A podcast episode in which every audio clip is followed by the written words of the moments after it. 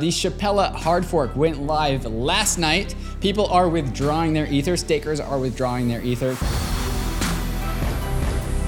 Bankless Nation, it is the second week of April. I'm back and we're ready for what, David? Uh, the Bankless Friday weekly roll up, where we cover the entire weekly news in crypto, which is always an ambitious endeavor, yet we persevere nonetheless into the frontier on the Friday Bankless roll up with coffee. It's always going to be a little bit late for me while I'm here in Montenegro for coffee. Yeah. But Ryan, you, you got coffee? Oh, I got coffee. Look at it right here, right here. Beautiful. Got my coffee. Beautiful. Do you know? Proud of you. Did did people um since I was out last week on vacation enjoying Mm-hmm. myself? Uh, did people think that the April first April Fool's thing was like legit? Yeah, that I had to. Uh, we had we were not going to do this podcast any longer. That there was some Well, so kind yeah, of breakup so going on. Uh, Saturday, April 1st, we released on the Bankless newsletter that we broke up. Tuesday, the State of the Nation. Notice the date, guys. April first. April 1st, real important date. Uh, Tuesday on the State of the Nation, I was solo. Friday with the weekly roll up with Anthony. Also, you weren't there. It's, but in the in the start of the Friday weekly roll up, the first thing that we the first link I pulled up was this post about how we broke up, and just to real make it real obvious that no, Ryan is actually on vacation because Ryan actually Yeah. takes vacations at times. Go figure. No, Weird. no breakup here. And you know, but has David been replaced by an AI? Have I been an AI the entire time? We may never know. Who knows? All right. Uh topics of the week. David, we just did a hard fork. Ethereum We just hard got fork. It's been hard fork week. It's hard fork week. Shapella, that's what the upgrade is called. And ETH is over 2K for the first time since when? We're going to talk about that. What else we got? Uh, the Arbitrum DAO drama continues, which Ryan completely missed all of this. Yeah, so you I'm got glad, the Bankless. Nation is going to uh, hear Ryan get downloaded about the Arbitrum drama in real time. Uh, also, the MEV drama as well. Uh, a new meta in MEV happened last week. Uh, and that drama has continued. Uh, the exploiter, which again, semantics, don't know if it called it exploiter or not, had their uh, stables frozen by Tether. So we're going to talk about that. And then there's a new product launch. Ryan, you want to take this one? Dude, I'm so excited about this. it's I called the are. Token Hub. so you know we're looking at tokens. And we've got some uh, token analysts that are telling us what's bullish, what's bearish, and what's neutral. It's a new product for the Bankless Nation, for Bankless citizens. We're releasing that uh, today, I believe. It's released right now, so we'll talk Mm-hmm. Yesterday about that for too. the listener. It's already out. And it's already out. All right, David, let's get to the markets today, man. This is a good day for markets. I'm feeling pretty good. This is my the happiest um, markets Mm-hmm. report we've had all of this year. I think, at least for me, it is. It's a good week. Okay, it's a good week. So, what are we looking at for Bitcoin? Bitcoin has crossed $30,000. We are at go. $30,500. Bitcoin is up 8% on the week. Congrats, Bitcoin, crossing the $30,000 mark. You love to see it. Well That's done. huge. So, Okay. okay, uh, this also, not only is this a $30,000, which is a nice round number, and so therefore Yes. it's significant. We are also, what is uh, what's not a meme, is this $30,000 has now fully erased the Three Arrows capital liquidation. So when we broke above twenty-four-ish thousand dollars, we erased the FTX liquidation. Now that we are at th- above thirty thousand dollars, we uh, have completely erased the Three Arrows capital liquidation. And so that means there's only one big step And left. and to by that you mean because I'm looking on I'm I'm a charter now. I'm looking on the Kraken charts. Mm-hmm. Kraken Pro, by the way, thanks for uh, thanks for sponsoring this and thanks for putting the charts Mm-hmm. uh, out that you've you've put in. It's a fantastic interface.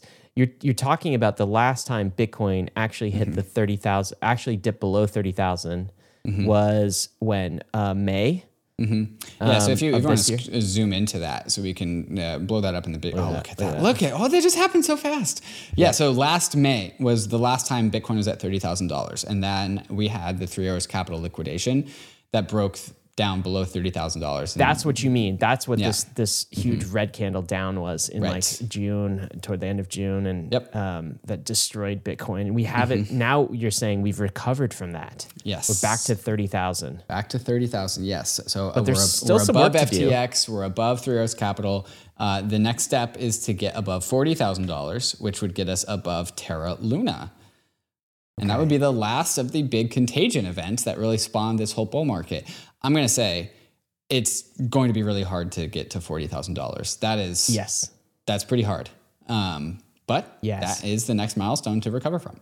Uh, Don't you think it requires new buyers? It requires something. a little bit different than what this market has uh, built out so far. Are ordinals gonna gonna make it to forty thousand? You think? Uh, ordinals are not going to do it. Um, what How about the could, Bitcoin could we signal? step into forty thousand dollars without a mass influx of new buyers? Uh, it gets. I mean, the higher it, the higher we go, the harder that that gets. Forty thousand dollars is a big ask. Balaji's bit signal. Is that gonna get us there? To 40? bit signal is not going to get us there. I feel pretty confident okay. about that one. Sorry, David, David, David's calling it. Um, How about ETH? What is that looking like on the week? Ether, two thousand dollars, two There we go. thousand U.S. American dollars. Uh, so that. started the week at the low low price of eighteen hundred and fifty dollars. We are currently just above two thousand dollars. I keep on checking it. Sometimes we're above it, sometimes we're below it. I think we hit two thousand and eight dollars today. Uh, I've seen it dip down below back to nineteen ninety seven or something. But yeah, above above two thousand and two dollars right now. Do you know what? I'm ready. I'm ready to say something here. Is um, you remember I was thinking that there was not a huge probability, but I'm gonna call it 60% probability that we would dip back into triple digit ETH, Mm-hmm.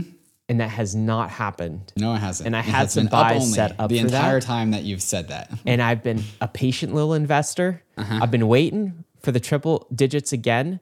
I thought that we would hit some sort of um, you know, like like post merge, just like the bear market hitting us, Mm-hmm. Right. FTX. We'd have some rallies, then we'd go back into this chop, and the chop would take us back to to triple digits. It hasn't yet, Mm-hmm. and at two at uh, two k. I'm almost I'm I'm feeling pretty ready to capitulate on that. Oof, like okay. I don't know if we're gonna see triple digits again. Hang on, let me let me put on my bear cap. uh, Um, Okay. because okay. Wait, we in? switching spots now? Yeah, we're switching spots. Can you put? Can you pinch out a little bit? Yeah. Okay. So uh, too far. Go back a little bit. So go back to the Three Arrows Capital liquidation. Okay. So Ether was at two. Bitcoin. It's, it's crazy how these round numbers happen. Bitcoin was at thirty thousand dollars. Then Three Arrows Capital liquidated Ether. Ether was at two thousand dollars. Then Three Arrows Capital liquidated it all the way down to like the eighteen, the eighteen, excuse me, eight hundred seventy dollar mark, which was Yes. the low for Ether. That, Down and so interestingly, Ether hit its low for the cycle at eight hundred and seventy ish dollars the last May.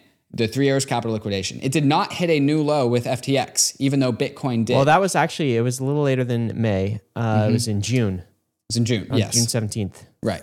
Uh, and so the Three Arrows Capital, before Three Arrows Capital got liquidated, we were at where we are now at $2,000. Uh, we resurged after Three Arrows Capital. Uh, Ether went di- from th- uh, 2,000 down to 870, back up to 2,000 again pretty quickly in like August, I'd say. And then it, and then that, and so it hit that it was started there, fell down to 870, back up to 2,000. Then it retouched something like the high 900s in the Well, FTX liquidation. Yeah, we One- didn't oh. get. I, Oh, no, I we didn't think break we got 1,000. triple Yeah. digits again. Yeah, And then and so they hit 1000 ish and then we're back up to 2000. We are not above the Three Arrows capital liquidation point. We are at the Three Arrows capital liquidation point. This is my bear cap. We have not broken through. We are True. hanging there. And so while you are perhaps ready to capitulate, there's plenty of people and then I think plenty of reasonable takes that this is we're just going to touch this and this was a local top and then we have another flat year between $2,000 and $1,000 for 2024 or the rest of 2023. Uh, that is the bear case. That is a bear take. Oh, I, no, I still think that that's the a likely case for sure. I'm just getting ready. You're to just capitulate feeling on us. I know. I'm just well, yes, but also I'm ready to capitulate on us going back below 1,000. Okay. That's like because that's a 50% haircut from here. Yeah, yeah, And do you, how do you think that happens? Yeah, What- I like- think that that happens. Uh, that the case for that is the case that Itai gave us on the weekly roll up, which I don't know if you've caught up on. Recession? but- recession, yes. Stagflation, His, recession. his take is that this depreciation from four thousand eight hundred dollars down to one thousand dollars for Ether and Bitcoin from like sixty seven thousand dollars down to twenty thousand dollars. He didn't call that a bear market. He called that a re-rating he's saying the bear market is actually ahead of us, and he, this is a, an economic stock market bear market. Everything is getting re-rated, and that was 2022. And Itai is saying there's still a case to be made for an actual economic equities S&P uh, Nasdaq bear market, and that is potentially ahead of us. And so the case to why Ether and Bitcoin would have a 50% haircut over the next year plus is that this is uh, just traders, and this is a bounce. uh, but we still have an actual bear market ahead of us, and that crypto assets are not going to be fun to hold inside of an actual bear market. I could see that. I mean, I think the real question there is you have two opposing forces of like people who think crypto is a risk asset and risk on assets will get, you know, destroyed in that type of environment. And then crypto people who think crypto is a monetary hedge. And I think monetary hedge assets could actually do fairly well in that environment, right? If the government, I mean, how are we going to tame inflation? How are we going to uh, combat a recession? We, interest rates have to go up. Like more money printing has to happen. And so these are some opposing forces. We'll have to see which one wins out. Um, well, maybe there's a chance for my triple digit uh, ETH. How about this ETH Bitcoin ratio? What's the ratio doing this week? Uh, down on the week, down 1%. We are at 0.065. Uh, Ether, since the uh, Shapella upgrade, has rebounded significantly, but overall has just it's been down week and then basically bounced back up to zero for the flat on the week. there you flat the go. And uh, total crypto market cap looking pretty pretty nice today. Yeah, 1.3 trillion dollars. Nice to see that three number there. It's been I don't think we've seen that three number yet uh, since breaking down below a trillion dollars. So 1.3 trillion, not not bad, not bad. Yeah. All right, let's talk about some of the signals from the market. So, one is looking at layer twos. We've had some new layer two entrants, ZK Sync Era and Polygon ZK EVM enter. Where are they placed on the board? Uh, well, here they are ZK Sync Era, number four on L2Beat.com board. This is ranked by total value locked inside of the layer two.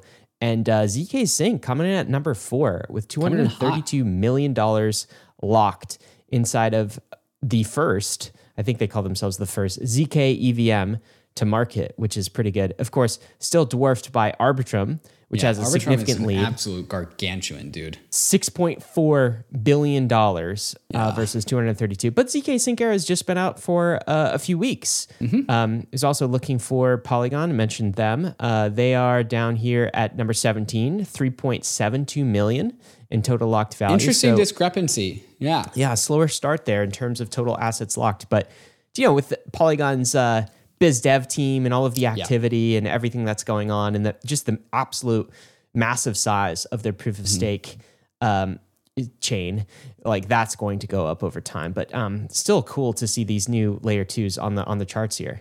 I mean, I think the real big story here is Arbitrum one at $6.4 billion. The total locked value of all layer twos is close to crossing $10 billion. We're at $9.7 billion, close to crossing $10 billion in layer twos. Arbitrum one clocking in at 6.4 billion of that.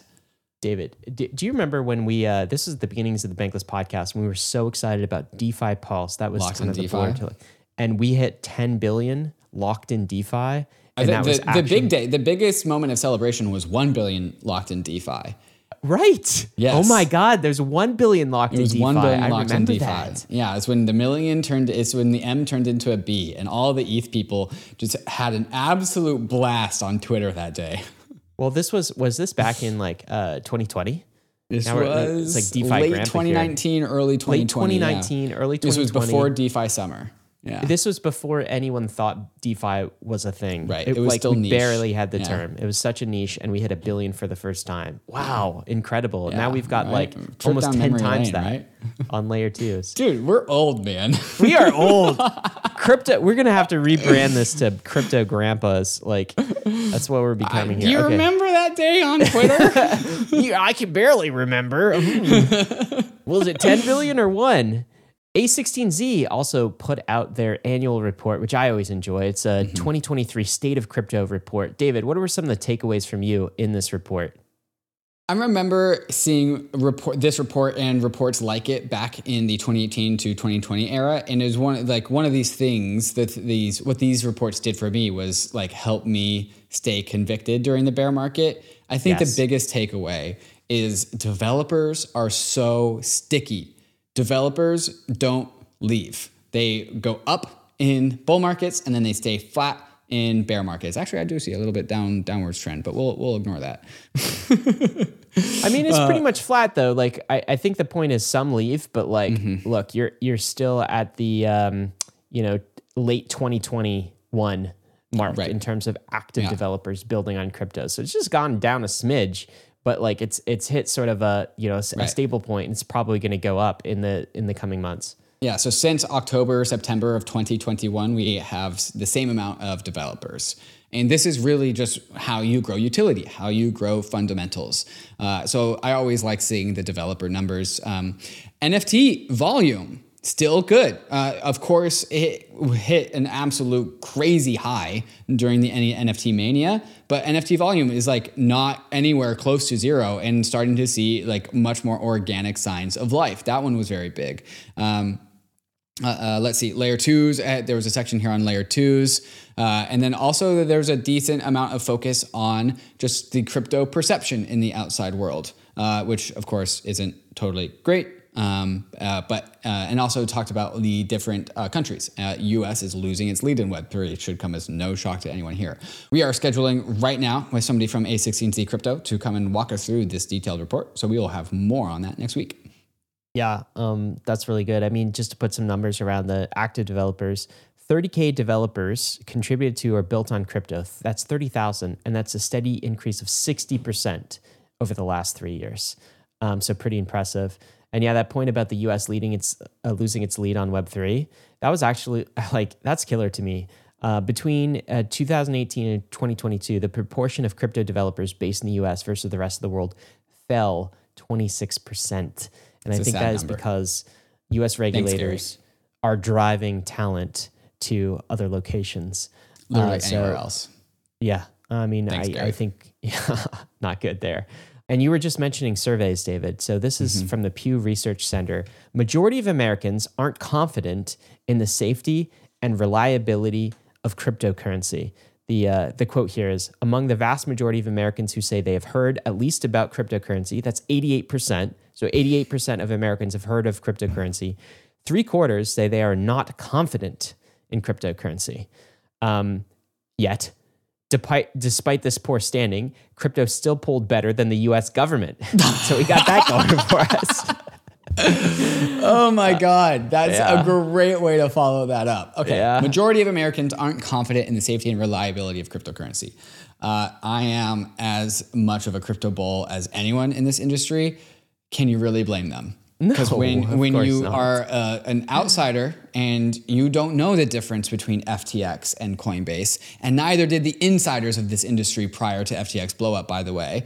Uh, yes. You don't know the difference between Ethereum and Terra Luna. And again, neither did some of the crypto insiders of this industry either. Uh, and so, can you really blame them? Yeah, I can't blame them, but that that's why I think there's such a you know a, an opportunity here, just an arbitrage right. opportunity. Like mm-hmm. I was telling you on a couple of rollups ago, uh, just I own ETH and Bitcoin, and I sleep very well at night, like yeah. in all market conditions. Right. And uh, you know, I, I, think people have invested in all sorts of other things. They don't understand understand what they've purchased. They bought at the tops due to FOMO, all mm-hmm. sorts of other reasons why they don't have conviction in this asset class. And uh, no, I, I can't blame them. But I, right. I do think the antidote is us bringing more utility to the things that we're building and uh, for us to educate so that people understand what they're actually buying and, and why. Yeah. Um, it was a frequent yeah. conversation during the bull market where I would where I talk about, oh, I'm in crypto, and then people would ask me like, all right, so like, how much of your net worth is in crypto? And I'm like, oh, uh, 100 percent. And they're like, what? how, how, are you? Are you worried that it's gonna? And then they, the, the inevitable question is like, but what if it just goes to zero? And I yeah. it just I feel like a, a soul, like a dagger going through my heart because I'm not invested in Terra Luna. I'm invested in Ether. Ether's right. not going to zero, and they right. think that it could go to zero, and that is that information asymmetry that but just. It sounds the same because they've heard yeah. somebody who is who is shilling Hex or shilling Luna right. or something, and they say the exact same words that you say. Right. You know, Luna's exactly. not going to zero. Hex ain't going to zero. It's going to the moon. they can't tell the difference. Yeah. They don't know why. They don't have that conviction. Sad. Sad. yeah, the conviction, it takes time. So uh, we have to just be patient. David, what do we have coming up next? Coming up next, we got to talk about Ethereum withdrawals. Uh, the Shapella hard fork went live last night. People are withdrawing their Ether. Stakers are withdrawing their Ether. Kraken is uh, withdrawing a ton of Ether. So is Coinbase as well. So we're going to talk about all about the Shapella upgrade. Uh, and then after that, I fill Ryan in with all of the drama around Arbitrum DAO. Um, and then what else? Uh, FTX recovers $7.3 billion in assets and has started discussions about potentially restarting the exchange. No. Wow. Yep. Uh, uh, all of that and more as soon as we talk about some of these fantastic sponsors that make this show possible, especially Kraken, our preferred exchange for 2023. So if you are feeling unsure about your crypto exchange, perhaps go sign up with Kraken, who's been here for 12 years, and I can only assume will be here for as many years as you are, bankless listener. Here we go. The big Ethereum upgrade we've been waiting for. We can now withdraw ETH, any ETH that we have staked, for the first time. That just happened mm-hmm. late Wednesday evening, at least on Eastern time. It's called Shapella. Withdrawals have been enabled. David, what are we looking at on screen? What just happened?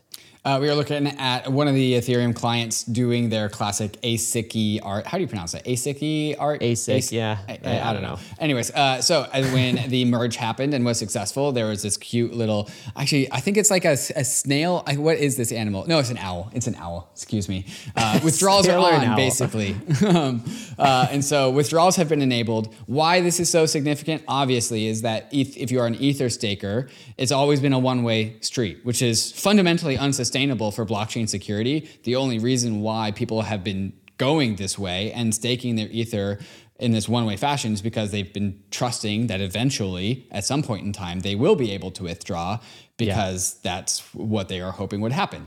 It happened. Uh, so now the full loop is now available to do for anyone. And what do I mean by that is that you can take your Ether that's in DeFi or wherever or on Coinbase or in your self custody wallet, you can go and stake it. And then you can withdraw it the same day. You could do that if you wanted to. If It sounds like to a simple thing when you put it like that, though. right? It really We've never had this. we- It's always been like a one-way flow. Yeah. And now it can go both ways, and you could. Why did they divide it up and- like this? Huh?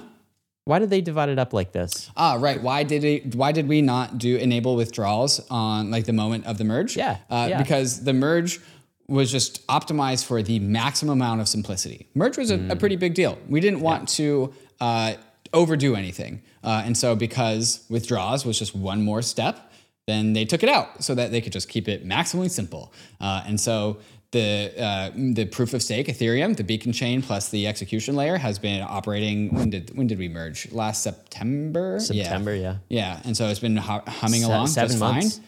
And so uh, they now did the uh, withdrawal hard fork. So now you can withdraw your Ether. So there were a lot of questions coming into this. Like for Mm-hmm. one, one question, which is very interesting, David, and we had the whole uh, discussion with Justin Drake and and Tim Beiko and and Anthony Sassal. We never once posed the question of like, uh, so is this going to work, guys?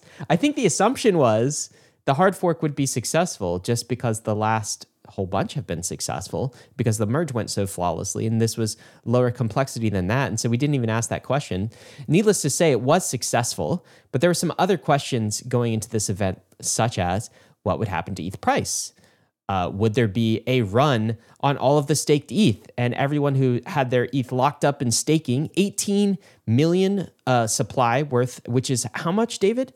18 million times the price of ETH. What does that equal? That is a whopping $36 billion. So $36 billion is now able to be withdrawn and market sold and Ether's totally going to zero. Except that's, what I not, not what happened because we actually instead uh, pumped to $100 post uh, post withdrawals. The, the Ether Bitcoin ratio, which I know I focus on a lot, went from like 0.063 to 0.066.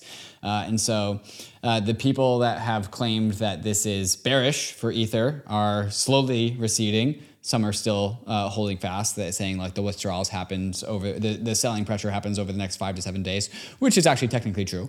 Um, Because uh, there's a queue, right? there's a queue, yes. okay. So a maximum amount of 1,800 ish validators per day can either deposit or withdraw. And so 1,800 times 32 times 2,000 is uh, $115 million at current Ether prices can be deposited or withdrawn inside of a 24 hour period because there is a, a restriction, there is a bottleneck for Ether going between being staked or being unstaked.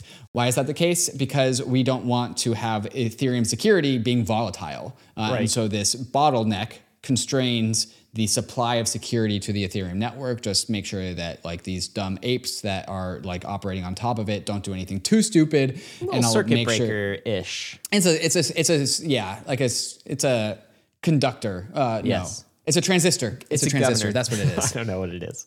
Danny Ryan is really excited about this. What's his tweet saying? Proof of stake took a bit of time, but the loop is finally complete. Happy Shapella, happy withdrawals, congrats. Well done, Danny. Uh, if you want to scroll down and just get this awesome, awesome GIF of Danny Ryan, just saying thank you. thank you, Danny. We appreciate your service. Yeah. Uh, and so here's a take also from Danny. Danny says withdrawals is a great time to catalyze a redistribution of stake amongst pools for a more secure Ethereum. Yes. Just like stakers succeeded in making Ethereum more resilient by switching consensus clients from majority consensus clients to minority consensus clients, we can do so at Shapella for pools. And so what Danny's saying is staking as a service providers like Lido. Uh, he's saying like, hey, if you are staking with a very majority pool, uh, perhaps it's time to withdraw your ether from the majority pool and distribute it to a minority pool to help Ethereum be decentralized. That is Danny or be a Ryan's to solo staker. Or be a solo staker, which is now something that you can do. And if you decide to rage quit, you can rage quit, and because that's what we just enabled. Yeah, you're not locked up. Um, Mm-hmm. I, it does seem like a better environment for solo stakers. There was a, a little bit of uh, suspense, I think. Yeah, At least you uh-huh. experienced this firsthand in the hard fork. I, I was laughing earlier about how we just expected the hard fork would work, of course. And those are probably the moments where you least have to, when everyone's expecting a hard fork to work, that's when you should be the most worried. Right. Uh, so, what happened here? What are we looking at?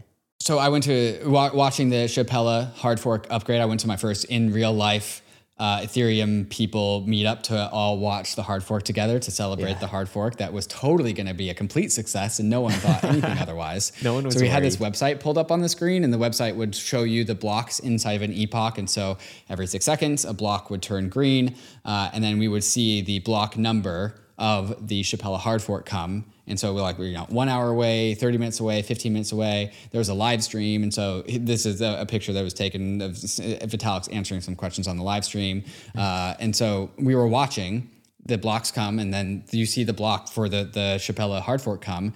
And so the blocks, like uh, it, the way that it works is that there's, uh, I think, 64 blocks. Each take six seconds, and you watch it go across and turns green, and turns green, and turns green. And then once a row of 64 all turns green, the most recent row of blocks gets justified. And an sometimes not a, epoch. Is that called that's an an epoch? epoch. Yes. Right. And so um, sometimes you miss a block, and that's totally fine because Yep. Ethereum is anti-fragile. Uh, it just the block is red, and whoever is the validator just doesn't get the reward for that block. Like boo-hoo, time goes on. It's a problem when 66% of blocks are only green and 33% of blocks are red or missed or whatever. That's a problem. Um, and so, uh, because the Ethereum blockchain is good, uh, every single block turns green, uh, and then, and so then when one row of blocks hits 66 or above, it gets justified, and then it gets finalized the next time another row of 64 blocks gets justified. So, like you know, it's a blockchain. This is how blockchain yeah. works. Uh, and so we're watching the Shapella uh, uh, blocks come in. Uh, then we hit the Shapella block. You see the uh, withdrawals activated. Everyone starts cheering. But then you see the first four or five blocks turn red. And then you get one green one. And then you get like another red one. And then you get a few more Oh. green ones. And I'm like, no, that you're the running the had the merge had less green blocks than that. I know the difference between red and green, and those are red, and those are not green. And you see, I see, and I'm sitting next to Vitalik, and I see Vitalik like looking at it, and I see Tim Beiko like looking at it, Just and we're we're sweat. watching it, it goes, and it's like, okay, we get a few more green blocks. Like the the, the first bundle of blocks were like uh, uh, uncharacteristically red, uh, and then Tim Beiko said something along the lines of like, yeah, there was a bunch of messaging that was actually kind of expected. We didn't really know about that, but like, okay, but then like.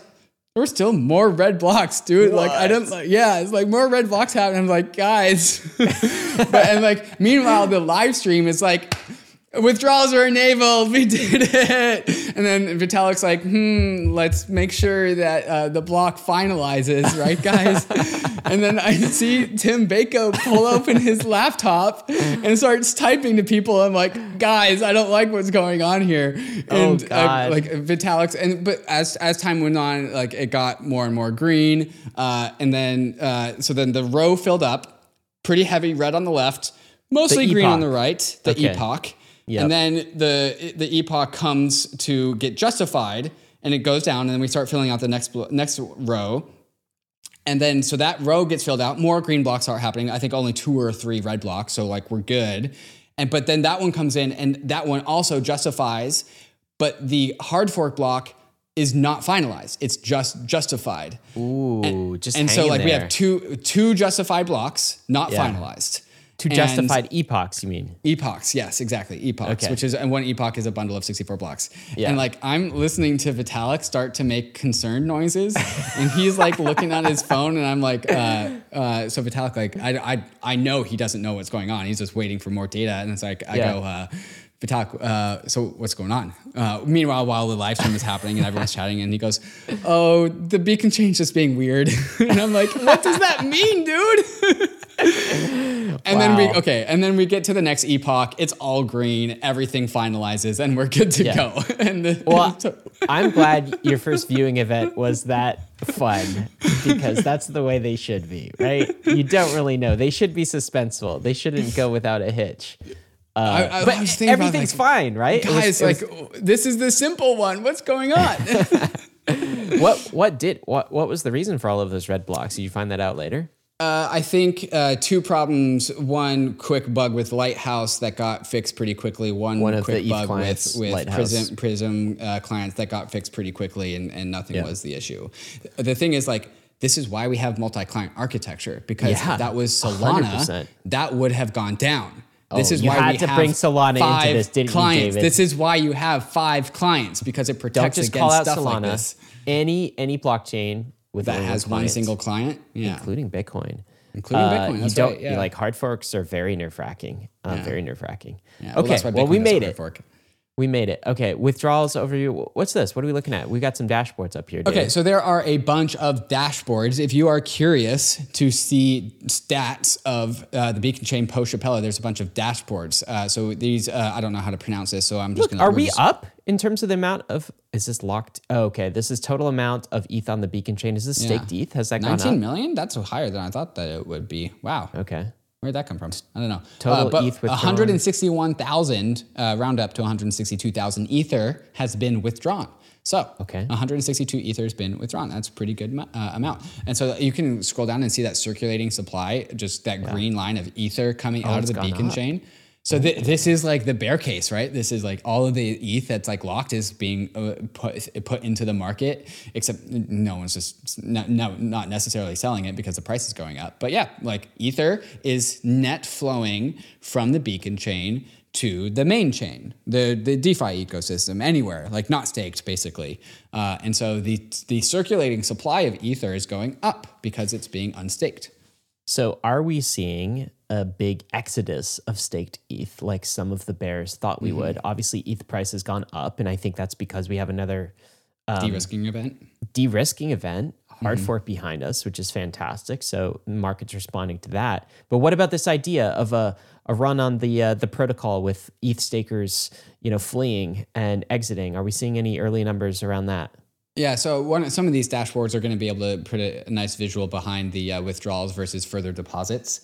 Um, so I think it's either this one or the next one if you keep on scrolling down. Uh, there is absolutely a net outflow of Ether, as you would expect. This is not the hard fork that enables deposits. This is the hard fork that enables withdrawals. So now that withdrawals are happening, people are withdrawing their Ether. Uh, Kraken, which had to shut down its staking uh, plat- uh, platform because of the SEC, they're not going to keep it there. They're going to withdraw it. So they are withdrawing a bunch of Ether. Uh, people are withdrawing CB ETH from Coinbase. And so Coinbase has a bunch of staked Ether being withdrawn. Uh, and so there is, uh, people are starting to squeeze through that 1800 validators per day, uh, 1800 times 32 to get to the amount of ether per day. Uh, so there's a line. So you got to get in line. Uh, that line will clear pretty fast, I think, in the next like four, three, four or five days. Uh, and then all of the ether that is queuing up to be withdrawn will be withdrawn. And that's the status of things now. Yeah. Um, how about this, David? This is uh, ETH waiting for withdrawal. Right. Yeah. Mhm. This chart. Um, so what are we looking at here? Yeah, so uh, Kraken is the set of the line of people looking to withdraw their ether. Kraken is 70% of that, withdrawing 551,000 ether, which implies something like 750,000 total ether being That's all withdrawn. in queue right now. It's all in right? queue. Yeah. Okay. Yeah. Currently being processed, right? Uh, and so Coinbase is like coming in at a solid 6.5%. So, and then after that, Huobi, all these centralized service providers, which big fan of, big fan of. Well, but but um, it's Kraken part Mm-hmm. of the reason why Kraken is withdrawing so much is because uh, the Gensler Banhammer has Exactly. Uh, like they have to basically discontinue staking services in the United States, and so Mm-hmm. you have to imagine a large portion of the Kraken is is as a result of this. Right. But overall, we're not seeing this mass exodus of staked ETH, are we? It's just kind of Well, so we're hitting the upper limit. Like we are act, we are seeing the ma- the the fastest withdrawal pace that you could see. It's just that is it being sold? Is it being deposited again in a different service provider? Is it being sent to DeFi? We don't really know. Uh, what what we can actually assume is it's not being sold because Ether price is up. Yeah, these are these are some metrics we're going to be looking at in the and I think the weeks to come is because I also th- think in addition to all of the withdrawals that we see, we're going to look at a week from now and see how many deposits, new inflows as a result of this dis- de-risking event we'll see. And I wonder if the if the number is going to be like over uh, when we started or above. Like J- Justin Drake's prediction is basically maybe a small dip, but pretty much flat through this entire event, and then we'll resume the climb upward on a linear uh, path to more and more ETH staked. So from 18 million to 20 million to beyond, he thinks, and we might get as high as like 30 million or a little bit above that. Is kind of his uh, his take on the final resting place. So we'll see uh, in the weeks to come what bears As you out. can see This- on, that last dashboard, uh, the staking APY has increased by six percent, 0.6 percent. And that's because fewer validators staking API I goes think up. Must so, yeah. hmm It's also worth noting there are two ways to withdraw. Uh, you can do a skim withdraw, which just withdraws everything above 32 Ether, and a large supply of the withdrawn Ether in the queue is people just um, withdrawing their rewards, not with, uh, withdrawing their principal. That's a skim withdrawal. People call Skim that a withdrawal. partial withdrawal as well. Partial You're just re- withdrawing the rewards. You're not dis- disbanding the the validator itself. Right. Yeah. And so uh, a full exit, which is when you withdraw 32 Ether, is what Kraken is doing and, and partially Coinbase as well. Um, but most people are just claiming their rewards. Very cool. As you would gonna- expect. I think I'm going to be staking more in the Yeah. in the weeks and months to come. Now's the Um, time. Mm-hmm. I've been sort of waiting for this moment. Um, there's Some of the core devs celebrating as well. David, this is uh, Peter from the Geth Peter from team. Yeah. Uh-huh. And if you want to learn everything there is to know about Shapella and what happens next, uh, you know who put out a report. Uh, that's us. Bankless is you know who. uh, and so bankless.com, how Shapella pushes Ethereum forward if you just want to go further deeper into the subject.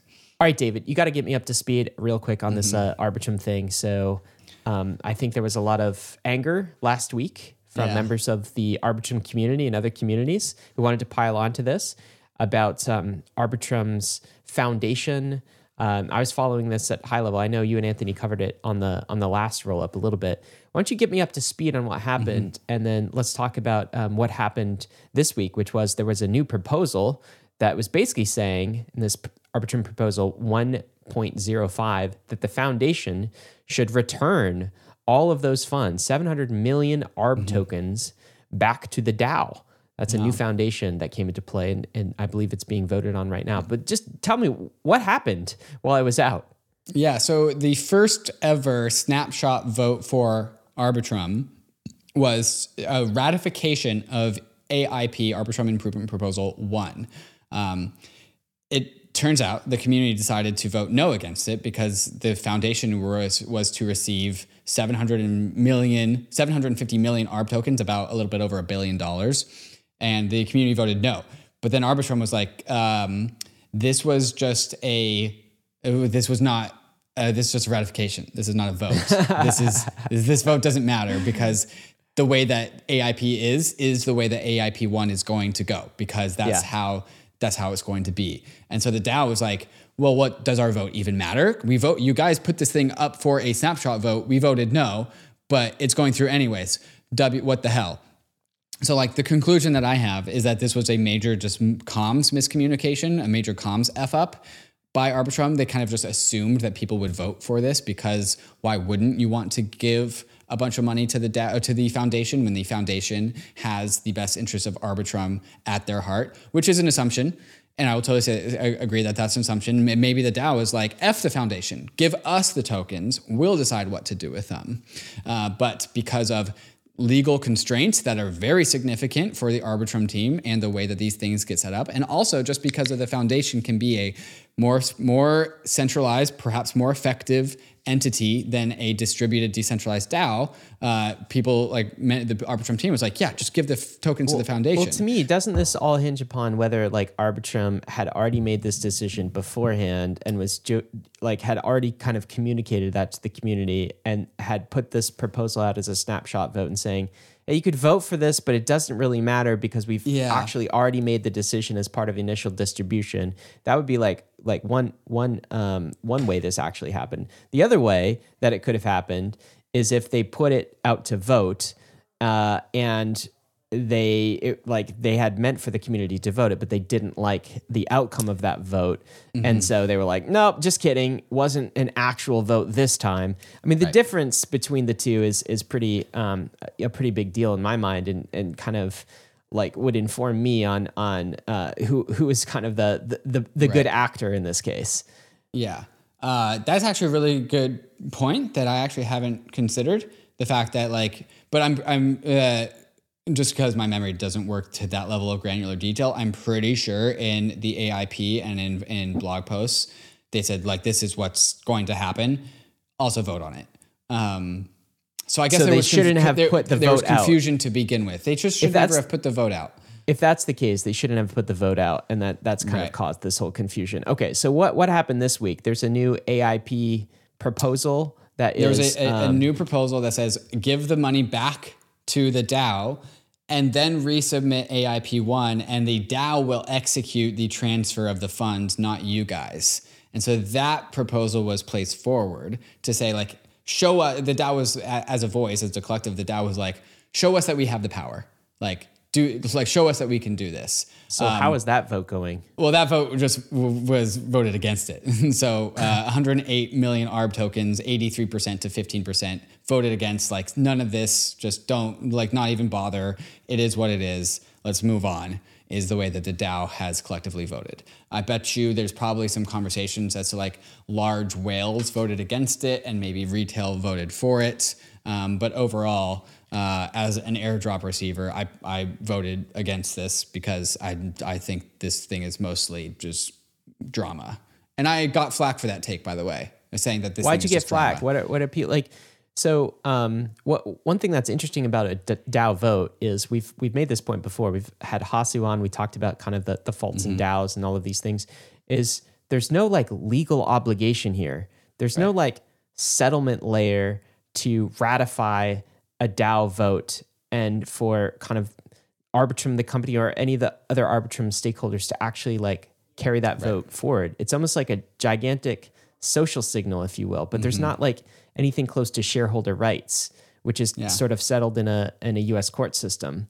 So as part of that is um, like what what does a DAO vote actually entitle you to? And as a as a ARB token holder, like is this all window dressing? For, is governance kind of window dressing, or do you actually have rights? And I do think that is a valid concern, but it's not just a concern for Arbitrum; it's a concern for all um, any sort of squishy governance that can't be mm-hmm. settled on chain. Of which, like most DAOs, have this, don't they? Yeah, I do think this is a bunch of window dressing. What my frustration is that the inception, the initialization, the bootloading of a foundation and a DAO, how that exists, how that comes to be, is an exceptional moment and exceptional and it, warrants exceptional circumstances because of Gary Gensler and jail time and fines and stuff because of that reason. And so you we think there to- should be a grace window, particularly should- at the, the, very the first beginning. initialization, the first creation of the whole system should actually be outside of DAO governance. It should because of efficiency, capital efficiency, but it has cost to efficiency. Be. It just has to be though. It also right? has to be that way. Right. Uh, and so then every other proposal after that should have the full faith and might of the DAO behind it. But the initialization is a special circumstance that we need to have some sort of grace period David, just for, for you, you want to give them a mulligan for just this one time, but if they Yeah. do it again, then Right. then you'd have a bigger problem. If you do with it live in production, then let's get the pitchforks. I see. Look, I don't have a real strong take on it now that I've heard like all of these sides. I just um, we probably didn't have too much to talk about last week, and so we were uh, really focused on this this week. But here's a take from Eric Wall. Um, it's a lot, but could you summarize what his take is on this whole ordeal? Yeah, it's a basically a summary of what we saw said just uh, so far. It's basically there's this interesting proposal that's out there that says, "Hey, give it back to the DAO," it's, and it's basically a summary of what, what we've just talked about. Eric Wall says, "As a delegate, I control basically half a million ARB tokens, and I will probably vote." Uh, not vote against it, even though it worries me a great deal to see the Arbitrum Foundation in such a risky seat. And despite knowing how important their work is to make sure that Arbitrum prospers and stays competitive with other layer twos with foundation with functional foundations. Uh, and so Eric Wall is like balancing. He's like, well, he's a big delegate. Uh, he understands the value of a foundation, but he's not going to vote against it because he wants to see the trial of governance play out. Um, but the thing didn't pass anyways. All right, David. Uh, so we've covered Shapella, we've covered Arbitrum. What's coming up next? Coming up next, the last and final update on Euler. I actually did say that last week, but this is because there's one last step, which is people get their money back, and then there's no more conversation about it. Uh, so there's that. Uh, FTX recovers 7.3 billion in assets and has just started discussions about how to restart the exchange. We will discuss whether we even want that or not. And Bankless has its brand new product update, the Token Hub, your brand new hub for tokens. If those title wasn't descriptive enough, just in case you want to lose extra money this cycle, a brand new token hub for citizens. So all this and more as soon as we get to some of these fantastic sponsors that make this show possible. All right, we're back with uh, Euler. So it sounds like Euler got all of its funds from the hacker back, which Yeah. Seems like a that? Mm-hmm. miracle, and that's amazing. But now there's a process for which um, people who had deposited funds in Euler have to redeem, and just an extra process. Is is that what we're talking about right now? Yeah, so because Euler is a money market, when people deposit money into Euler, they have a position. Uh, that position was rugged from them by the attacker. Um, I guess that's not the appropriate way to use rugged. Uh, but the exploiter stole the money, but people had it in positions. And so who gets how much money back had to do these calculations to make sure who gets you can't you can't just put the money back into the vaults. Got right? it. Uh, and so Euler has run the computations, done the math, and created a claims page. So if you Great are news, an- though. right, No one if you are anything. an Euler victim, there's now a button that you can go press, and you can press that button, and you can get your money back. So go press the button. Do we know anything about this this uh, attacker? Uh, his name's Jacob. he says his name's Jacob, right? Says his so name's Jacob. Yeah. he just, but basically, we don't know motives. We don't know who this individual is.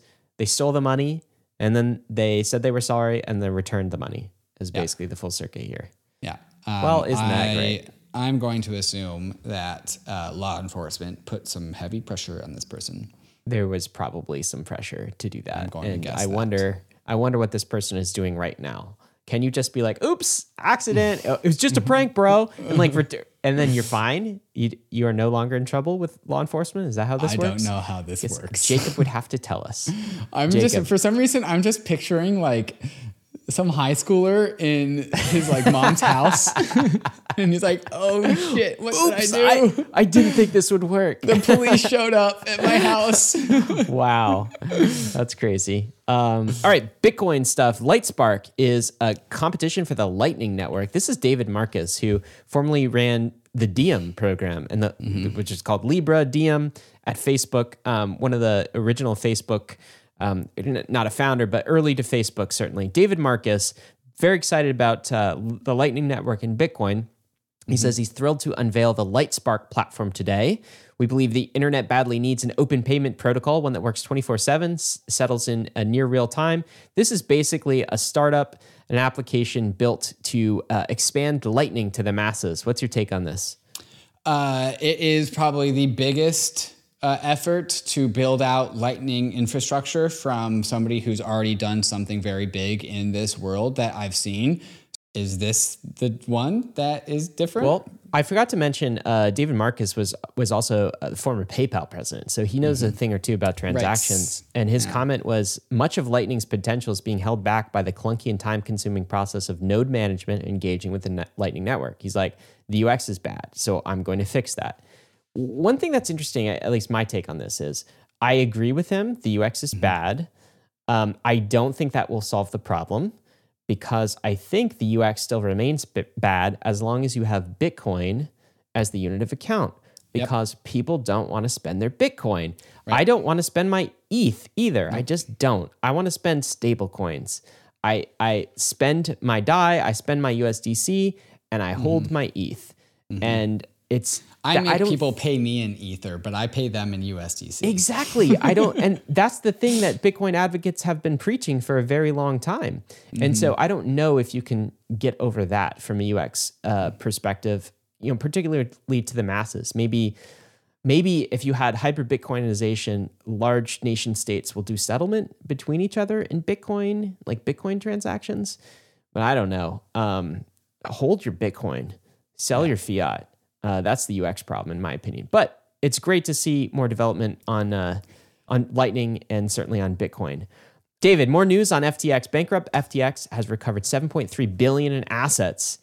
And here's the here's the kicker and is considering relaunching the exchange in Q2. Okay. What, what what's your take on this? Uh, just to make it really clear, Q2 is now. it's, it's, it's this it's this quarter. Why? Uh, so 7.3. Part of that number has come from the rise of crypto asset prices uh, Oh, right. since FTX, right? And so that number is going up because Bitcoin and Ether and Solana and these other tokens are going up in price. If you So wait long enough, everyone will be if made you whole. wait long enough, yeah. but but not actually because a lot of the people lost bitcoins, and so Bitcoin denomination has not gone up. No. Uh, anyways, um, okay, so uh, total recovery of these assets would have been six point two. Uh, billion dollars from crypto prices in November of 2022. So we've gained 1.1 billion dollars thanks to crypto asset appreciation. Uh, in legal proceedings, it was discussed the potential to start restart the crypto exchange.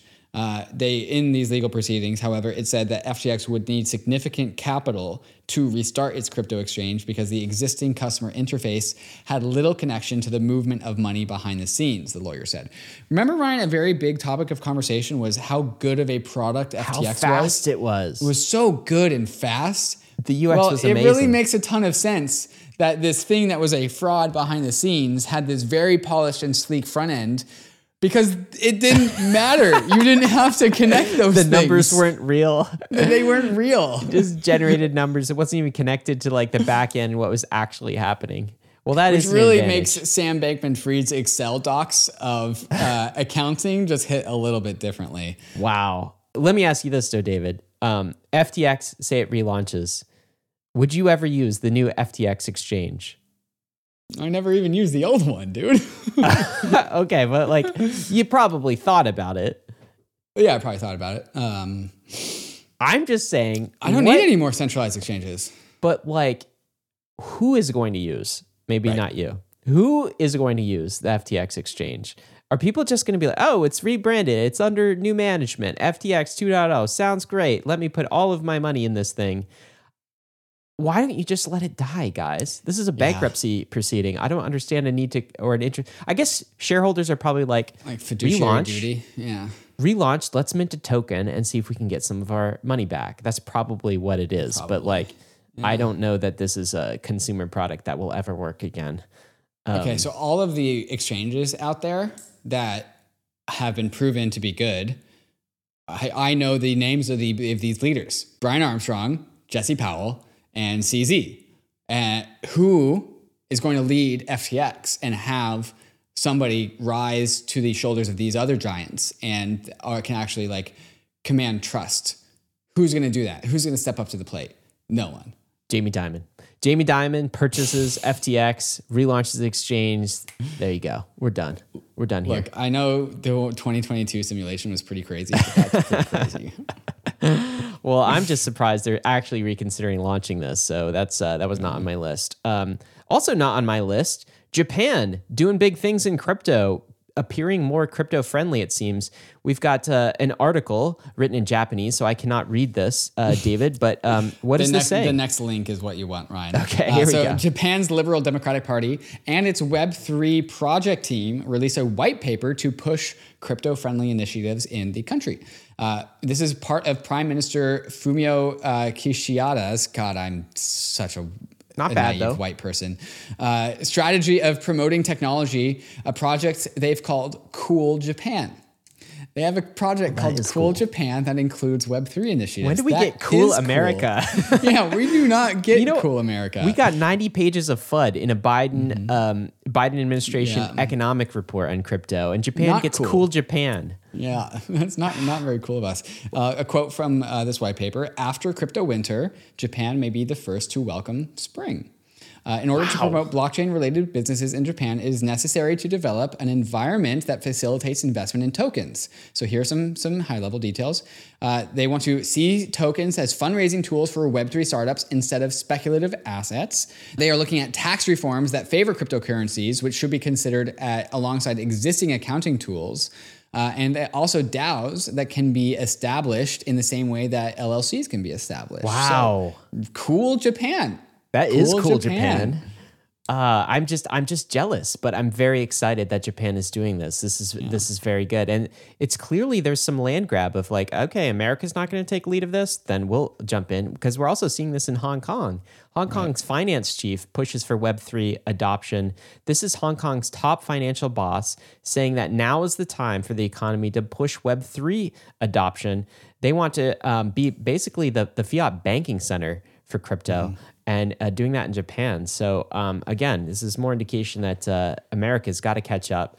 Um, so does Europe, it seems like, for for that matter. Ryan, can you scroll down a, just a little bit and then see the permissionless 2023? You want to just go ahead and click the join us in Austin, Texas link right there. Oh, hey. Because permissionless in 2023, September 11th through 13th, Dave Dow has officially challenged Ben Dow to a dodgeball tournament. Uh, This has I am- nothing to do with Japan or Hong Kong. This has nothing Okay, to do with Japan. This is a I hard have, pivot I have, here. I have moved on. I have completely moved on. I am doing my best to convince Mike and Jason at Blockworks to carve out a part of permissionless in the event center to host a dodgeball tournament. And I want all of the rivalries to, to come forth. I want Optimism versus Arbitrum. I want ZK Sync versus Polygon. I want Ooh. Ben Dow versus Dave Dow. I want A16Z Crypto versus Paradigm. I want people to assemble their their Ooh, squads. ooh, ooh. Can we do crypto natives versus regulators, please? Well, the regulators aren't coming. They're not invited. well, I get easy win then.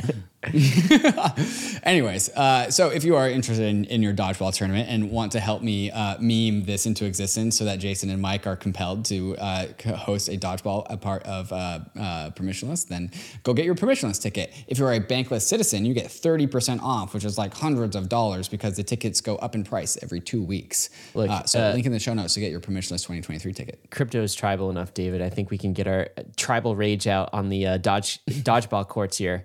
From Dodgeball to Token Hub, this is it. This is the Bankless Token Hub. It is now available for bankless citizens. If you are not a citizen, you should definitely upgrade. You get so much uh, in your citizen package, including a premium RSS feed, and also now the Token Hub. David, have you checked this out, man? This is um, neutral, bearish, bullish positions on uh, 28 different tokens from the Bankless analyst team. It gives our rating. We're, we're putting it out there, not financial advice, entertainment only. but this is Entertainment what only. some of the best analysts that Dave and I have found are actually uh, rating these tokens and evaluate them, evaluating them based on uh, some catalysts. So if you're like, oh, you know, Boomer, David, and Ryan only talk about ETH and some of the core assets and all the blue chips, and it's no not exciting enough for me. Let me tell you, we go down the stack in the token hub, and it's not our opinions; it's our analyst opinions. But did you also know you can mark some of these as your favorites? Yeah, uh, some of these right. Mm-hmm. tokens, mark them as your favorites. And also, let, let me ask you, like Uniswap, are you? What do you think about Uniswap, Uni token? Bullish, neutral, or bearish? Give me a rating. Um, I am just. It, the answer is obviously bullish. Why am I bullish? Because it is the it has a monopoly on volume. It is wherever it goes. Because Uniswap, it's on zk Sync, it's on Polygon, Optimism, Arbitrum, it's on every layer two. It's always a dominant exchange. So even though there's no fee switch that's turned on, you just gotta turn it on. So I'm bullish. you can see what the other citizens think. So 41% are also bullish on Uniswap, but 47% are neutral hmm. and 12% are bearish. Uh, lot to unpack here. You guys can find it at bankless.com slash tools slash token hyphen hub, or just go to bankless.com, become a citizen, and you'll get connected right into that. Uh, Oh, really by cool the way, launch. explicitly, our ratings, these neutral, bullish, bearish Yes. ratings, are versus Ether, not Oh. dollars. That's a very That's right. important point. That is Very important point. because uh, ETH is money, and that's how we denominate Mm-hmm. our portfolios. It really makes the game a little harder when you're dishing out Oh, token God, ratings yeah. and you're bullish because it's not bullish relative to fiat. That's easy That's mode. easy. We're That's going easy. hard mode here. Bullish relative to ETH. Oof, it's gonna be tough. Uh, yeah. Now we can lose money together in new ways. If you want a token to be rated by the token ratings on the Token Hub, you can say so inside of the Bankless Nation Discord, which you can only get to if you're a Bankless citizen. you could just say what whatever token you want, and uh, Ben and team will go. You can just yell it. it. Don't encourage that. Did you know um, MetaMask, by the way, our friends and sponsors, they have just launched a really cool feature on their portfolio dApp. This is the part of MetaMask that uh, adds new features even faster than the main wallet. And you can find that in MetaMask at portfolio.metamask.io. They have this buy tab now where you can really easily buy directly from fiat, buy crypto assets, all sorts of different transfers, ACH transfers, bank transfers, all sorts of different um, uh, like buying mechanisms. So you can fiat onboard directly through your wallet, which is really cool. It's great to see uh, new ways to onboard, and they've added that there. So there'll be a link in the show notes for you with that feature. And David, did you know this? Okay, I think you did know this, but um, you know, one thing that can happen over time is if you're doing a lot with your ETH wallet, you approve all of these various smart contracts. And s- some of the security around these smart contracts are the things that you do in Web2, all the crazy degen activities you do. Sometimes smart contracts go bad. And mm-hmm. so you may have opened the door, but not shut the door. You may have approved access to mm-hmm. your um, keys to do some specific function in a wallet and forgotten to revoke. Mm-hmm. Etherscan actually has a tool where you can look at your address and you can revoke access. It will tell you contracts. what you've given access to specifically, rather than just like not not understanding. And it'll tell you like you've given access to all of these contracts. Do you trust these contracts? Do you know who these people are? I didn't know Etherscan was doing this. And yeah, no, they've had this for a while. I didn't know. I was using another tool for this, but seeing Etherscan, uh, a tool I trust and already use like every day, do this is uh, pretty awesome. So that's probably a security tip. Like go through some of your addresses that you use for degen activity and make sure you are revoking access to the things that you don't trust. Why leave access open? Um, there was actually an event earlier this week that happened in sushi, I believe, where um, some people got their wallets drained because they did not revoke access. Well, they, they gave access to a router that was exploited. Uh, And then people had to go revoke access because that router was proven to be bad. Like other contracts, like the, the wrapped ether contract, you, you're never going to have to worry about that one. That thing is rock solid. Uh, the Dai contract, like generally rock solid. Uh, some things without names that you can't remember why you gave it uh, permissions in the first place, maybe you want to Revoke revoke, that one. Yeah, you want to revoke that one. All right, David, uh, what do we got coming up next? Coming up next, we got some questions from the Bankless Nation, as well as some takes of the week, followed up by, of course, what Ryan and I are bullish on. And lastly, but not least, the meme of the week, because that's how we end the show. But first, a moment to talk about some of these fantastic sponsors that make the show possible. Back with questions from the week. This one from Oren. I'm going to read this the whole question, David, because there's a story associated with this. After 14 months, I finally feel like I'm in crypto for real. I lost 1.1 ETH to a scam. Was my own fault. I clicked a link from a trustworthy source without reading the accompanying text, an opaquely worded confirmation letter, and I'm down 1.6k pounds. Why didn't I read the text properly? I was mentally juggling, soothing a grizzling baby, work emails, and the myriad other daily life tasks that take up brain space, all the while trying to stay up to date with opportunities in crypto. It made me wonder when and how we're going to get crypto to a stage where it can be trusted by people who can't always focus their whole attention on it, the casual retail users. Surely without them, the room for growth as an, industry is limited. I know crypto is risky and I can lose what I put in, but having some arse outright steal your funds hits so differently from taking a punt on a degen token that goes to zero. What are your thoughts on what we can do to combat the constant scams that reinforce the negative view of the industry, limit growth, and give more ammunition to Elizabeth Warrens and those like her? I love the roll up. It's been a godsend in keeping us up to date with the industry in the limited time I do get. This is a very sincere question from Oren, and I um, I gotta say I really resonate with um, with this. Like, how does a normal person possibly have time to determine and figure out what's a scam and what's not? This is certainly the Wild West, David. Are we ever going to graduate to something that feels a little more safe? Like, one thing when the degen uh, tokens go to zero, another thing when something unexpected happens, as uh, as it happened to Oren here, uh, clicking a link from a trust what he thought was a trustworthy source, and then getting uh, 1.1 ETH stolen. Yeah, and I'm sad to say I don't really have a silver bullet here. Um, I think this more or less comes with the territory of self custody crypto assets. Uh, we have the power and the responsibility of being able to control our own money. Um, Wells Fargo will never let you send your money to a scam because of how cumbersome it is that scammers don't even bother to try. So, thank you, Wells Fargo, I guess. They can also totally confiscate your money, capital controls, all of those bad things. Um, and so this is just the double edged sword, I would say, that is crypto. How do we prevent this? Well, one part is, of course, just education. Uh, we're never going to be able to get away, get rid of scammers in the way that the traditional finance world just doesn't have to deal with scammers because scammers just can't operate in traditional finance.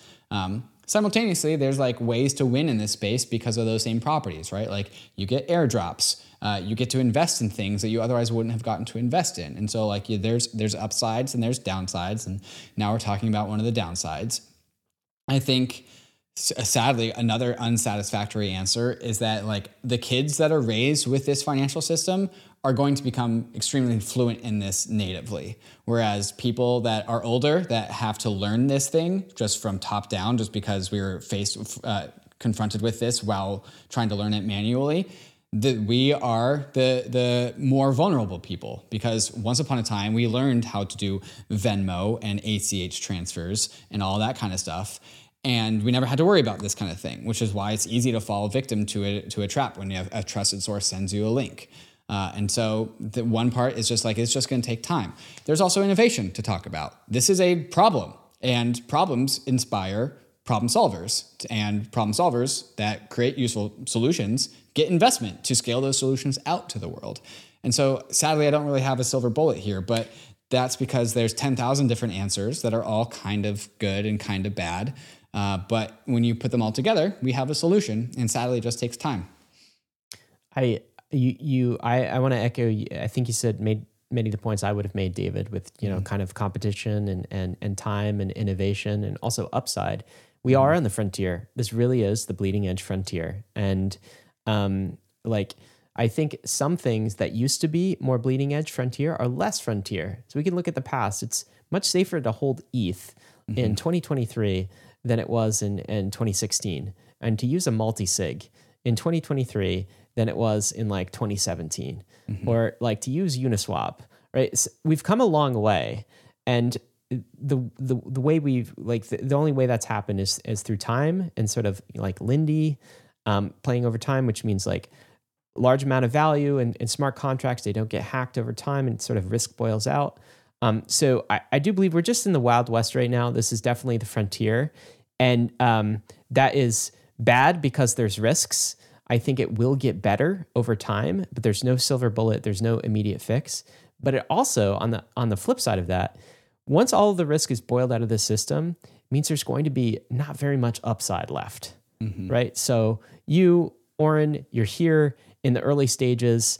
Um, you just had a like an event happen to you. Um, it, it's happened to many in this space. Um, I'm sorry, right? Like deeply, like that. Um, these ty- types of things hurt, and yet I think this is a short term setback because the most fundamental thing is you are here, you are on the frontier.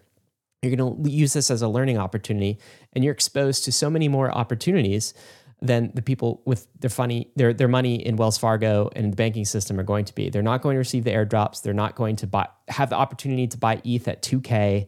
They're not going to have the opportunities that you have right now because you know about this stuff. So once it becomes less risky, it's also like the upside is not going to be there anymore. And that's just the trade off that we're dealing with at this point. Yeah. Uh, there we go. David, we got a take this week. And I think this is going to be the, the, the only take that we talk about because it's a big one. Uh, a two tale of two one. agendas. What, what is the first agenda here? And then what is the second? Yeah, so these these two takes uh, juxtaposed with each other. So here we have Chamath Palihapitiya, uh, Palihapitiya from the All In podcast, uh, and he tweets out. If you invent a novel drug, you need the government to vet and approve it, the FDA, before you can commercialize it. If you invent a new mode of air travel, you need the government to vet and approve it, the FAA, before you can commercialize it. If you create a new security, you need the government to vet and approve it, the SEC, before you can commercialize it. More generally, when you create things with broad societal impact, positive and negative, the government creates a layer of review and approval. AI will need such an oversight body. The FDA approval process seems to be the most credible and adaptable into a framework to understand how a model behaves and is counter and it's counterfactual. Our political leaders need to get in front of this sooner rather than later and create some sort of oversight before the eventual big avoidable mistakes happen and the genies are out of the bottle. That was the first take. Uh, let's go ahead and go to the second take. Here is Naval. Much of the innovation in the last few decades was in search, social, crypto, and AI because pure math is the last unregulated frontier. Invite the regulators in and they'll freeze innovation here just as they did in healthcare and energy. That's the other side of the take. Ryan, which of these two takes do you like? You know, I'm going to say the second. Um, I was much. I thought Chamath's take. He was like, if you want to go back to the, the other one, it's like Mm-hmm. the government. They've got uh, they've got securities. You got to get proof. You got to ask permission. Uh, aviation. You got to ask permission. Uh, drugs. You got to ask permission. I thought he was setting. Uh, setting up for like we live in a permission society it all sucks but then he goes full statist and he's like let's do it for ai and i'm like what? I thought you were going the opposite direction dude. I think I think that there is a mistake here in that like uh, so what I think the mistake is there is some a little bit of truth in the middle, but it's like I'd still more veer veer towards Naval because I think the assumption that Chamath is making this tweet is that um is not like the full libertarian like a super hyper libertarian assumption of like we don't need any institutions. The free market will solve everything right? It's like i don't agree with that but i don't think that the only regulatory institution has to come from the nation state mm-hmm. from a bureaucracy right? Mm-hmm. I think we can develop other regulatory institutions outside of the FAA and the SEC and the FDA and indeed we are doing that mm. in crypto in various ways, right? It's like, so I think that there is um, a lack of imagination when, like, there do need to be standards and, and harmony and sort of like institutions in place, but they don't all, and coordination apparatus, but they don't all have to come from big government, nation state. And I think Naval is right on when he says that sort of get quelches innovation and um, like puts us further behind. Um, but if if Naval was to go as far as to say like, and therefore we don't need coordination, we don't need um, any sort of institutions yeah right or like regulate, and it's sort of just every every person for themselves. Then that is sort of a, a bridge too far from far from me. So I, I think what we are doing in crypto is really creating new institutions here, and they're in their proto phase and they're very early, but like DeFi, open source code, Ethereum as an institution that's more of the innovation I'd like to see. And I think that doesn't come with the trade offs where, you know, you get Big G to come in and they just totally squelch the thing and kill all innovation. Yeah. What do you think about that? Yeah, I think that I think that's right. I think if Chamath's take, instead of saying, and we're going to need that for AI too, was instead, you can bet that that is coming for AI, I would have been like, yeah, that makes more sense. Well, but would you go as far as to say, okay, so let me ask you this though. David, are you saying that um, we don't need any regulators? We don't need any like coord- like coordinating bodies or institutions? Um, are you just living in sort of a you know a libertarian anti-establishment um, like fate utopia wonderland that doesn't actually exist? I would say that all of our examples of regulators are in these pendulum of incumbent protecting corruption uh, institutions on one side of things versus effective regulators. They're too far along. All of them are too far along on the incumbent protection corruption machines. Even like the F- FAA? Uh, FAA probably not that one. That one's more of a Yeah. niche. FDA. so bad. I've been talking to a ton of um, synthetic biology and longevity researchers, and all of them say that the FDA has held back their industries by decades, and they just can't do what they aspire to do because of the FDA. It's like, say I don't know- The first time, the FDA.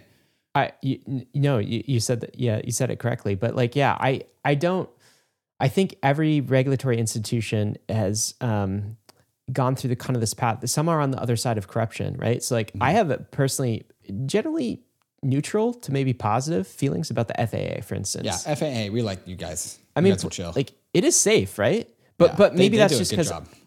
Maybe that's because I don't know enough about the airline industry to be like oh they're blocking all of this innovation I just don't know enough about it but It's I do know airline industry. It's just like flight in general. like the SEC, man, they are screwing up royally. I know a few things They about have the SEC, abandoned their mission, right? And the FDA, I'm like learning a little bit more about it, but it sounds like those in, in various um, life sciences spaces will say they're just totally shitting the bed as well. Yeah. Um, well, they, and they delayed the COVID vaccine by like months. And so our like, I mean, Chamath says we sh- we need this for the for AI. Mm-hmm. Like, oh, oh, you want a Gary Gensler of AI? Like we that's what that know that we need it yet. What would he do? Like j- exert power, exert control? I mean, it I bet you terrible. even Eliezer would be like, they're not going to do anything. All right. Uh, takes of the week. Uh, what are you bullish on, David? I am bullish on the future of ETH staking, this ETH staking industry. Okay, so with the Shapella upgrade, we have the loop, correct? And so this is like staking 1.0. The staking project is not done, but the foundations are set. So like you have ETH staking, you have withdraws, you can stake at home. It's only 32 Ether. Uh, there is so many more new layers of innovation that come along in this stack to take ETH staking from its existing but still primitive state to what it, we, you and I have always seen, which is the global internet bond market. Uh, and so we got eigenlayer restaking. Uh, we got distributed validator technology. We got more competition in the long tail of uh, liquid staking derivative tokens. We have interest rate swaps. We have all of this other stuff. We have MEV capture and proposer builder separation. The the maturation and growth of the ETH staking industry is going to be so cool to watch, and that is what I'm bullish on. I agree. That there's another point. This is an Anthony Sassano tweet. DVT on testnets and mainnet. And in our episode earlier this week, I think you actually coined this phrase, and I hope it catches on. Squad staking. Squad So staking, yeah. you don't have 32 ETH, but you want a solo stake? Grab some friends. Well, it's not solo Or- at that point. It's squad staking. It's squad staking. Grab some friends and you make a squad staking unit. This is actually possible with some new technology that is here, but also early called DVT, uh, distributed val- validator uh, technology. And this kind of allows that. So I think we've just scratched the surface. We had to get through withdrawals in order to unleash kind of the next phase of innovation. And I also am very excited about uh, the future of staking, the future of ETH staking in particular. Um, but what else are you bullish on? but what else am I bullish on? Look, just Ethereum shipping, David. So we went just um, six, uh, s- just over s- six months. I think close to seven, s- closer to seven months from the September hard fork. We got another hard fork. We have withdrawals, and I think the next hard fork is probably. I, I don't want to put dates on anybody, but it's probably like another six to eight months away. Maybe that's a little 4844. optimistic, but that's EIP 4844. And so at that time, we'll have proof of stake, we'll have cheap layer two block space, and we'll have, like, we already have um, uh, ZK EVMs, and layer twos are like blowing up. So we have cheap block space, we have proof of stake, and we have layer twos firing. That is like what Ethereum has promised, I think. And that mm-hmm. will be the fulfillment of the first set of, of promises that Ethereum really made. The big, uh, the big core revolutionary promises, yeah, that you and I signed up for in like 28 2018. Yeah. Yes, it will feel like finally promises kept, promises fulfilled. Mm-hmm. And uh, I'm just excited how how fast Ethereum is shipping. I think morale has never been never been higher. So yeah. very cool. What do we got for meme of the week? Meme of the week. Meme of the week. This is a, a meme that you gave us. Uh, her. This is one of those her me memes. It's her. Are you religious? Me. And there's this like child religious looking kid in a white button down shirt and a tie holding the Bitcoin Standard book. Have you ever read the Bitcoin Standard, Ryan? Yeah, of course I have. I love the Bitcoin Standard book. Why do you love it? Just Oh, the, I- the I mean- writing style. You, the just like the absolute like Saifedean is a toxic character. The author is a toxic character who has me blocked on Twitter, which is a big shame because like a lot of his ideas, I'm You're a a, huge a book? huge fan of. Yeah. Uh, He would turn you away at a book signing because you're a He really- Ethereum. Okay, so I actually have a signed copy of the Bitcoin Standard from Saifedean Ammous. I shit you not. Uh, C- CK from Bitcoin Media got it for me, and it, it has something in, in written in it. I can't remember what it was, but uh, CK gave the book to Saifedean. He's like, "Hey, can you sign this for my like my ETH head friend?" And then Saifedean wrote something along the lines of like, "Bitcoin, Bitcoin will be ready for you when you when you come to it," or something like this. That's hilarious. There's a lot of there's, just, there's like a lot of cool like the whole topic of like fiat culture. I'm just a huge huge fan of. Um, I, I get it, but he he he. So I get it, and I also enjoyed that book. To be honest, Mm-hmm. like I I read it like all the way through. I didn't hate it, but I when you turn it into a holy text, right? And like I think it is absolutely a holy text of. Well, that's the thing. That's where it's just it gets weird for me because I see the point of like fiat culture means kind of like you know. Uh, like fi- the concept of like fiat art, things don't. Um, we don't spend as much time on things anymore. It's all sort of this product of. Uh, infl- he's got some great underlying points, but that's almost turned into sort of a like a religion where anything fiat A, a is little bit too unholy. religious religion. Like I kind of consider all blockchains as like these sort of religions, but Bitcoiners have taken a, p- parts of the Bitcoin community have taken this way too far. anyway, that's uh yeah, I laughed out loud when I saw this. So we're sharing that. That's the meme of the week, guys. Um, none of this, of course, has been financial advice, including the token hub. We really have no idea what tokens are going to go up or down. Crypto is But risky. our analysts might. But Maybe. it's still for it's still for entertainment value though. First That's and right. foremost, and, and, And so primarily it- and always. so was this episode, as always. And we are headed west. This is the frontier. It's not for everyone, but we're glad you're with us on the bankless journey. Thanks a lot.